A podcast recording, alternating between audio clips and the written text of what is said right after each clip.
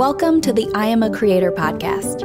I'm Issa Adney, storyteller at ConvertKit, and in each episode, I'll be reading one of our inspiring creator stories about what it really means to be a creator. These are stories about risk, fear, hope, and what it takes to connect with your audience and do work you love. If you're a creator or dreaming about your next creative project, you're in the right place. Because if they can do it, so can you.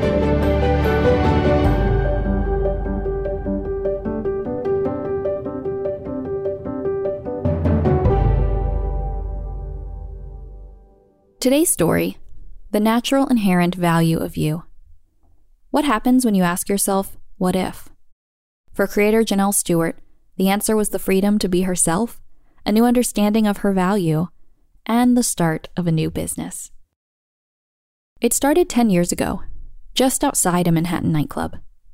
Janelle and her cousin Nenje walked in. Nenje turned to Janelle and said, quote, "I'm thinking about going natural with my hair." "What? You want to do what?" Janelle responded. It was just so foreign to hear that a decade ago, she remembers. Janelle had been chemically relaxing and straightening her hair since she was 6 years old. Every 8 weeks, for her entire life, she went to the salon or enlisted a relative to apply the chemicals to her scalp that would straighten the roots that grew in.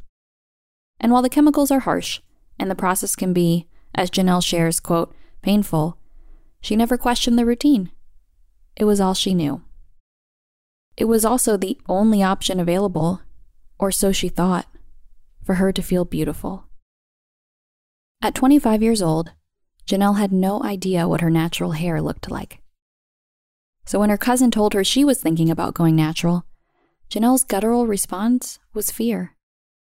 Quote, "With the stereotypes that have been ingrained in us for a long, long, long, long time, from movies to TV commercials, magazines, books, what we see in the world, it wasn't something that I think a lot of Black women were comfortable doing back then, because we didn't have many examples of what beautiful, natural hair could look like."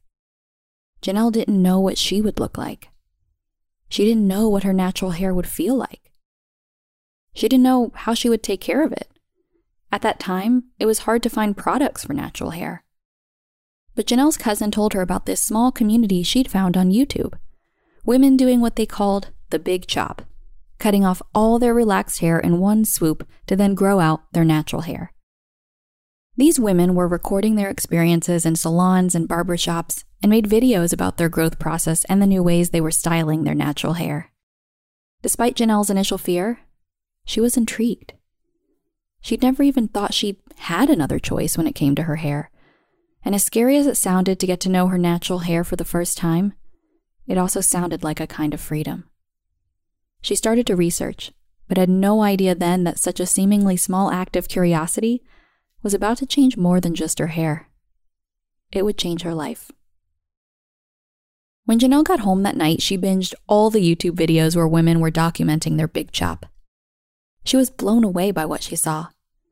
Quote, "I never knew Black hair could look like that. Could that be me?" She called her cousin right away. Quote, "Let's do it. Let's do it this weekend. I'm going to come over on Friday. You're going to cut my hair and I'm going to cut yours." "What?" her cousin replied.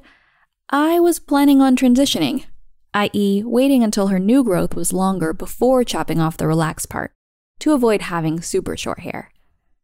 Her cousin wanted more time, but Janelle's enthusiasm convinced her. Quote, "Let's do this. I was ready to commit to anything. I just really wanted to be free." On March 26, 2010, they got together for their big chop.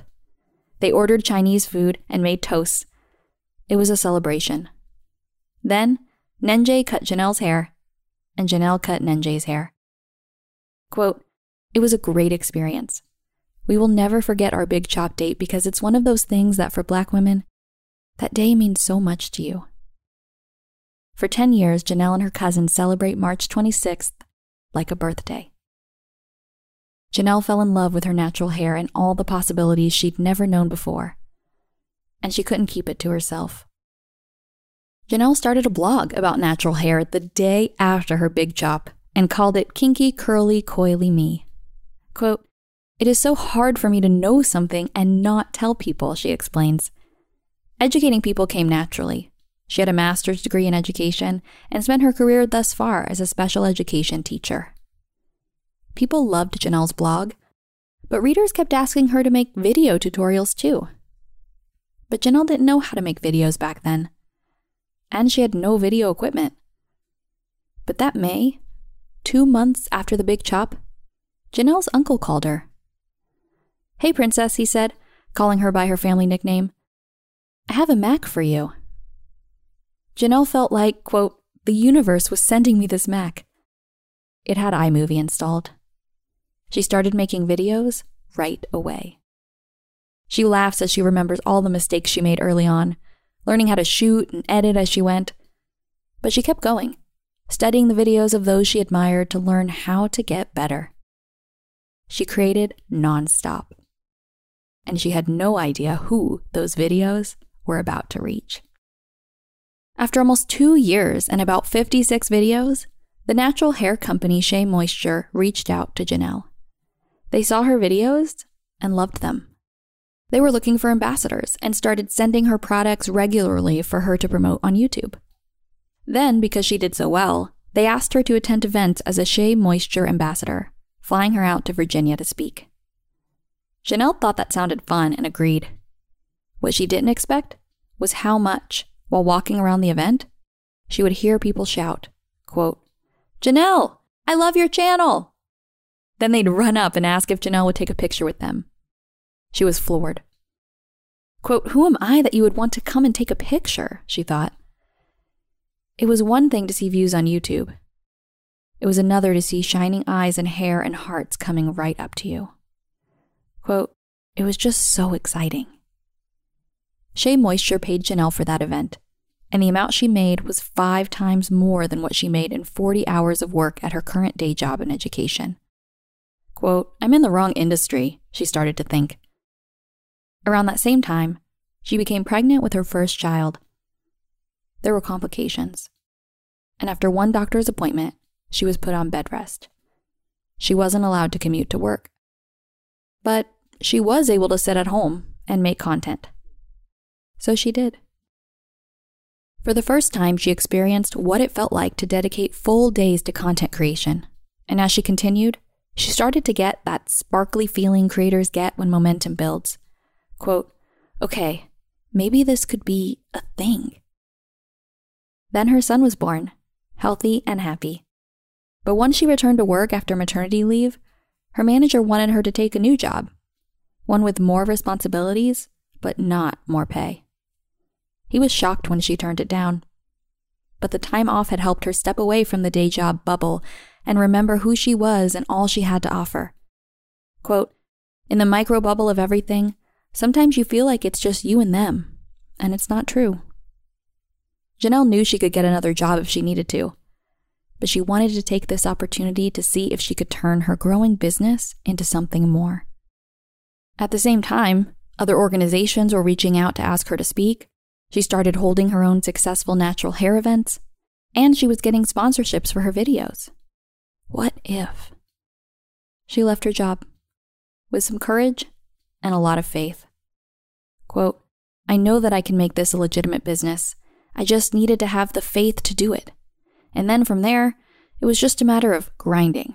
Grinding, grinding, grinding, grinding." The biggest turning point, Janelle explains, was when she started to take herself seriously. She wasn't going to wait for brands or opportunities to find her. Before she even knew the phrase media kit, she sent out packages and proposals showing brands what she could do, who she could reach, and how much it would cost. Quote, "I was just doing it and putting myself out there, fearlessly and not questioning myself, and not taking it personal if someone said no. Just on to the next one. Because I had a hunger in me to make this work. I have to support my family." Her husband's income wasn't enough to keep them afloat. They kept their expenses low, but she knew she needed to make money soon or she'd have to find another job right away. But for every 20 no's, there was a yes. During the first year working on her business full-time, she made about half of what she made at her old job. But because they kept their expenses low, It was just enough for her to keep going.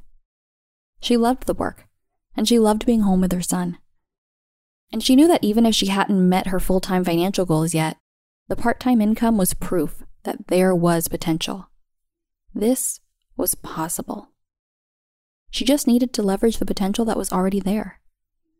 And that's when she started dedicating herself to learning online marketing. Janelle is her own best example of what it looks like to take online marketing education seriously. Quote, I was always reading blogs about how to blog. I was always watching YouTube videos about how to YouTube. I was always reading books. She saw too many people confuse the access of the internet with ease of building an audience. She was shocked to learn how some people think you can transition to a career in content creation and make money instantly without education. Quote, when you think about what we spend in time and money for college, why would we not spend that in any endeavor in life? Janelle focused on finding people who taught online marketing that she trusted, people who were experts in the field. She listened to their podcasts, attended their webinars, joined their email lists. That's when she learned about online courses and how email and webinars could be a great way to sell them. She loved that YouTube sent an email to everyone who subscribed to her channel when a new video came out. But what about all the people watching her videos who weren't subscribed? And she didn't think pitching a $1,000 course made sense via YouTube video.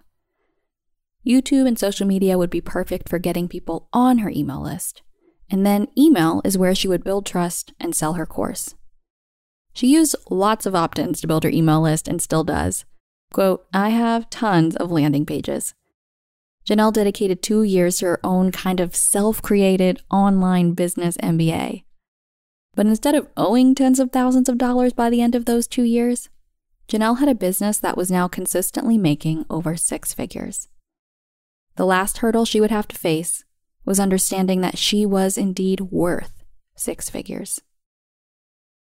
Once Janelle hit 6 figures in her business, she was elated, but she was also fearful. She had imposter syndrome and struggled to believe she was really worth what brands were paying her. Quote, because what I do comes to me so easy, I sometimes feel like I have to overcompensate. If a brand asked her to make a video for $1,000, she would offer 3 videos because making one video felt too, quote, easy to her. Quote, to me, making a YouTube video is like making a peanut butter and jelly sandwich. She didn't feel right charging someone so much for something that came so easily. She feared that if she didn't include a ton of other services along with the video, then brands wouldn't take her seriously, even though she knew she had the numbers to validate the reach and value one video could provide. She just struggled to believe she was really worth it. Like when she got hired by Nissan to do an Instagram story takeover at an event in Manhattan. Quote, I got in my head so much, she remembers. She spent hours trying to get the perfect image, terrified every time she sent a new photo or video to the person at Nissan in charge of approving the content, thinking it wouldn't be good enough. But every time she sent an image, Nissan replied back instantly, quote, love it, post it. Their positive response finally helped her see what was there all along. They hired me because I'm good at this. Why am I making it seem like I don't deserve to be here? She started educating herself on her particular brand of imposter syndrome and realized, quote, I was undermining my gift. When you first start out doing something, you charge a little bit because you're not that good. But would you charge even less when you got faster or better at doing it? No, you don't charge less. You charge more because you're better at it. You can offer more to them. I have the audience. I have the engagement. I have the experience. And they're coming to me. I shouldn't feel like I can't ask for what I want. That has changed my life. Once she tackled her imposter syndrome and started appreciating what she was worth, her income tripled. Janelle, the former teacher, can't believe her life sometimes. Quote, I'm a very by-the-book kind of person, so being in the field that I'm in, it's still crazy to me. Since her early natural hair blog days 10 years ago, she's expanded into all kinds of content topics, still that same enthusiastic woman who always wants to share what she's learning with others. She's also created a podcast and many successful online courses. When she had a daughter and her fans, especially those who had done the big chop with her and who were also having daughters of their own, asked if she would teach them how to do their daughter's natural hair. She said yes. Today, Janelle also has a YouTube channel with her daughter, Elle. showing her how to be a creator, and together, showing moms and their children that they have choices, that who they are is beautiful, and that the possibilities for their hair and their futures are endless.